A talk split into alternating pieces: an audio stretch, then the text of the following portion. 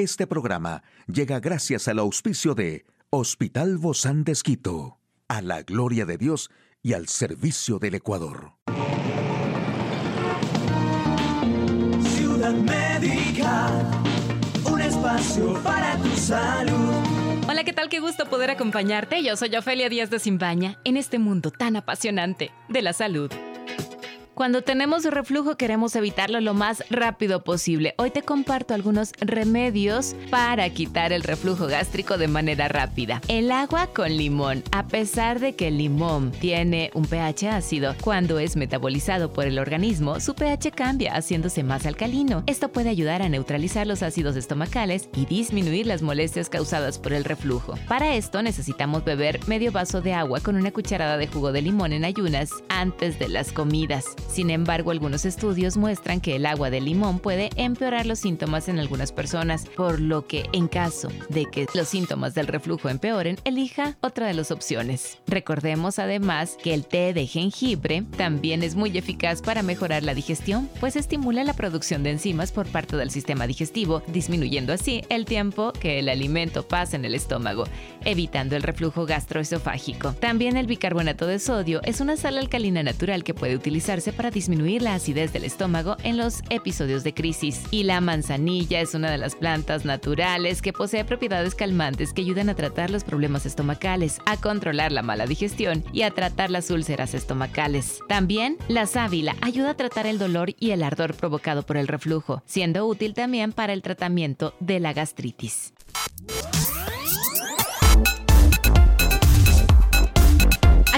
De la información más actual en el campo de la salud. ¿Por qué aumentó el número de muertes entre mujeres que dan a luz?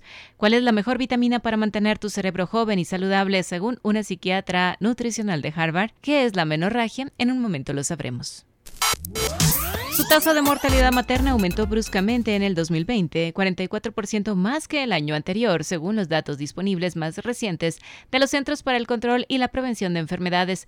Por cada 100.000 nacimientos hubo 18,2 muertes entre las mujeres hispanas, un aumento en relación con 12,6% en 2019. El riesgo fue más alto entre las mujeres mayores de 40 años. El problema con las muertes de mujeres por causas relacionadas con alumbramiento no es nuevo, ni es exclusivo de las mujeres hispanas en Estados Unidos la mayoría de las muertes maternas se debieron a problemas cardiovasculares. Los estudios muestran que cuando la pandemia azotó, las personas hispanas constituían una buena parte de los trabajadores de la primera línea y que las latinas estaban desproporcionalmente empleadas en industrias vulnerables a los cierres. Buen comienzo es hacer un análisis de lo que comemos, mantener una dieta balanceada, asegurándonos de consumir las vitaminas adecuadas es esencial para que el cuerpo funcione correctamente y para prevenir el deterioro cognitivo. La mejor vitamina que cubre muchos aspectos relacionados con la salud del cerebro es la vitamina B. Son varias y cada una tiene una función importante para el cerebro. La vitamina B1, llamada tiamina, ayuda con las funciones celulares básicas y al metabolismo de diferentes nutrientes para ayudarnos a obtener energía. Un bajo nivel de tiatina puede provocar una función cognitiva deficiente, así como otros problemas en el cuerpo. La vitamina B12 o cobalamina es esencial para la formación de glóbulos rojos y el ADN, pero también apoya al sistema nervioso, el desarrollo y la función cerebral, así que lo mejor es intentar incluir alimentos en la dieta sana y equilibrada. No solo comas frijoles, no solo comas verduras de hoja verde, porque entonces perderás las otras siete vitaminas al ignorarlas. En Internet puedes encontrar las diferentes vitaminas B y las cantidades diarias recomendadas. Y bueno, muchas de nosotras no tenemos idea de si nuestro periodo es normal o no. No es de extrañar, ya que no solo todas somos diferentes, sino que el estigma todavía nos impide hacer preguntas o hablar sobre lo que nos pasa cada mes con amigos y familiares. Pero existe el sangrar demasiado. De hecho, alrededor de una cuarta parte de las mujeres experimentan una condición clínica conocida como menorragia, también llamada sangrado menstrual abundante. Esto es cuando tu regla es anormalmente abundante o prolongada. Esto es lo que necesitas saber sobre esta condición. Menorragia es el término médico que se usa para denominar los periodos menstruales con sangrado anormalmente intenso o prolongado. Aunque el sangrado menstrual intenso es preocupación frecuente, la mayoría de las mujeres no sufre una pérdida de sangre lo suficientemente grave como para definirla como menorragia. Si tienes menorragia, no puedes realizar tus actividades habituales cuando tienes el periodo menstrual porque pierdes demasiada sangre y tienes calambres. Si el sangrado menstrual es tan intenso que temes cuando tienes tu periodo menstrual, habla con tu médico. Existen muchos tratamientos eficaces para la menorragia.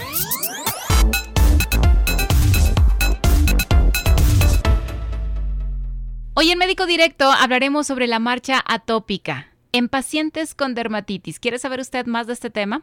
Lo invito a que nos acompañe. Una charla amigable. Hoy recibimos con muchísimo agrado a la doctora Gabriela Costa.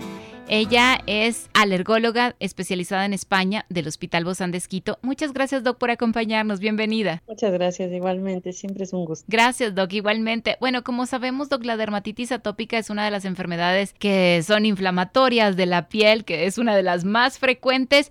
¿Qué tiene que ver aquí dentro de esta dermatitis la marcha atópica? Bueno, la marcha atópica es, es, un nombre que se da a la aparición de síntomas progresivos, ¿no? De diferentes enfermedades alérgicas. Y una de las primeras, de los primeros síntomas que aparecen en los primeros meses de vida suele ser la dermatitis atópica. y Es una de las primeras manifestaciones de esta marcha atópica que empiezan con una dermatitis atópica los niños y que pueden desarrollar una alergia alimentaria, por ah, ejemplo, a la proteína de leche de vaca.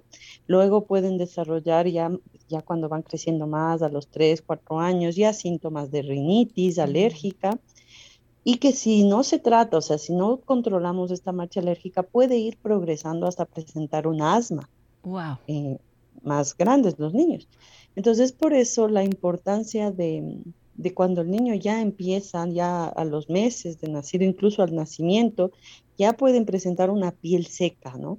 Esa piel seca puede desencadenar o puede ir a, puede degenerar en ya en una dermatitis atópica. Entonces es muy importante el tratar, el determinar si esta dermatitis atópica tiene un origen alérgico, que se lo puede hacer en la consulta, viendo factores genéticos, dependiendo de los padres, incluso haciendo mediciones de inmunoglobulina E en el, en el niño para ver si tiene ya un componente alérgico y más adelante ver y determinar si ya tiene alergias, ya tiene alergias específicas para poder eh, cortar, detener esta marcha que no progrese, que no desarrollen más enfermedad. Se refiere a marcha, Doc, porque inicia entonces con esta dermatitis, luego hay las alergias alimentarias y así hasta llegar, por ejemplo, al asma, como usted lo mencionaba, Doc. Sí, al asma o en la edad más adulta pueden desarrollar alergia a fármacos y más alergias, alergias a las picaduras de insectos y, y, varios, varios tipos de alergias, incluso alimentarias también. Generalmente estas alergias se llegan a resolver durante la infancia, ¿verdad? En la mayoría de los casos. Sí, en realidad, eh, si se tiene un buen tratamiento, claro está, pueden resolverse incluso espontáneamente y algunos no, algunos pueden eso, caer en la marcha y seguir desarrollando más alergias dependiendo de esta predisposición genética, porque en alergias siempre tenemos que tener en cuenta que siempre son factores, siempre es multifactorial, ¿no? Puede tener la predisposición genética y luego se añade la, exposición que tenga hacia los diferentes alérgenos y esto eh, empeora estos procesos alérgicos. Actualmente ya se está estudiando justamente esta posibilidad de evitar el desarrollo de esta marcha mediante acciones, como usted menciona, a edades muy tempranas en los pacientes. ¿Qué tipo de acciones nos van a evitar llegar a que la marcha, esta marcha atópica continúe? Claro, porque ya, por ejemplo, si un niño ya le detectan que ya tiene una dermatitis atópica o la piel seca y nos, ya nos derivan, por ejemplo, ya lo podemos ver en alergología, nosotros ya podemos investigar si esta dermatitis tiene un origen alérgico y de esta forma darle diferentes medidas preventivas que pueden ser medioambientales, enseñarle a los padres para que hagan en la casa y así evitar que se sensibilice a otros alergenos el niño y no desarrolle otros síntomas. ¿Cuáles serían estas medidas, Doc? Medidas ambientales que pueden ser medidas en la casa con el colchón, medidas de de evitar el contacto con los ácaros. Quitar todas las alfombras, cortinas, todo lo que acumule, ¿verdad? Todos estos ácaros y suciedad, tierra, polvo. Siempre, siempre esas medidas son individualizadas porque no todas las familias tienen, o sea, diferentes alergenos son los que pueden ser causantes. Entonces, por eso se le hacen pruebas a los niños para ver cuál es el desencadenante, por ejemplo. Si en el niño se ve que el desencadenante es, un es epitelios de animales, gato, perro, mm. entonces las medidas serán dirigidas hacia eso.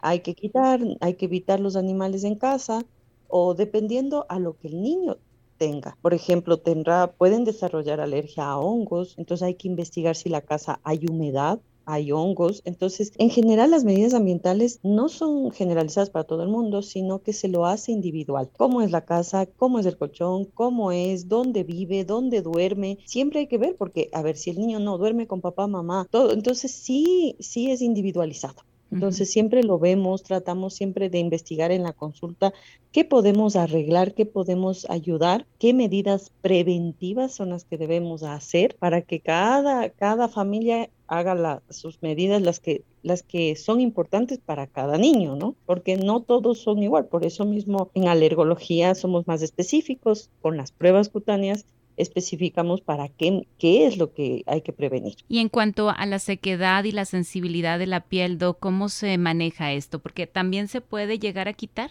si se trata a tiempo. Claro, con un buen tratamiento se mejora la. Entonces, bueno, el tratamiento ya son con diferentes aspectos. También medidas de cuidado en el aseo, en el baño, el qué tipo de jabón tiene que usar, el tipo de cremas que tiene que usar, de molientes, de crema, o sea, todo eso es un conjunto de que varias, qué ropa puede usar, qué ropa no usar, o sea, varias medidas que se les recomienda que deben seguirlo a pie de la letra, porque incluso dependiendo del grado necesitará también medicamentos que se les debe poner, o sea, no, no es en general todo lo mismo, ¿no? Todo depende en qué estado esté esa dermatitis. Ahora, es también como usted hablaba de, de la alergia alimentaria dentro de esta marcha atópica, quizá no, no es recomendable empezar a hacer pruebas con dietas de exclusión sin una supervisión médica, ¿no? A veces decimos, ah, entonces debe ser a la leche o debe ser a algún producto y solamente lo quitamos. Sí, exactamente. Eso es, es, peligroso y muchas veces no sé, se tiene en mente que le sale algo en la piel, debe ser por alergia a algún alimento. Y no es así. Muchas veces no tiene nada que ver, es solamente una dermatitis y no tiene un origen alimentario. Pero puede añadirse otros síntomas como diarrea, vómito, otros síntomas que nos pueden sugerir que esa dermatitis puede tener un origen alérgico alimentario. Entonces nosotros en consulta no mandamos así en general, ya que está con dermatitis, no puede esto, no puede esto, No, esas dietas de exclusión que hacen, este niño es alérgico, por lo tanto no puede tomar eh, leche, no puede tomar huevo, no puede comer ninguna golosina, no puede colorantes, no puede enlatados, eso no se hace. Eso no se debe hacer porque se está quitando en la dieta muy importante, justo en una etapa de crecimiento en el niño que necesite. De todo. exactamente. Entonces, siempre, por eso las dietas, antes de una dieta tiene que ser visto por un alergólogo y ver si realmente esa dermatitis tiene un origen alérgico alimentario. Si estamos hablando aquí de la marcha atópica y si en la mayoría de los casos mejora por sí sola con la edad y los tratamientos obviamente no la van a curar, ¿no sería mejor esperar a que pase o que se puede hacer? No siempre pasa con la edad.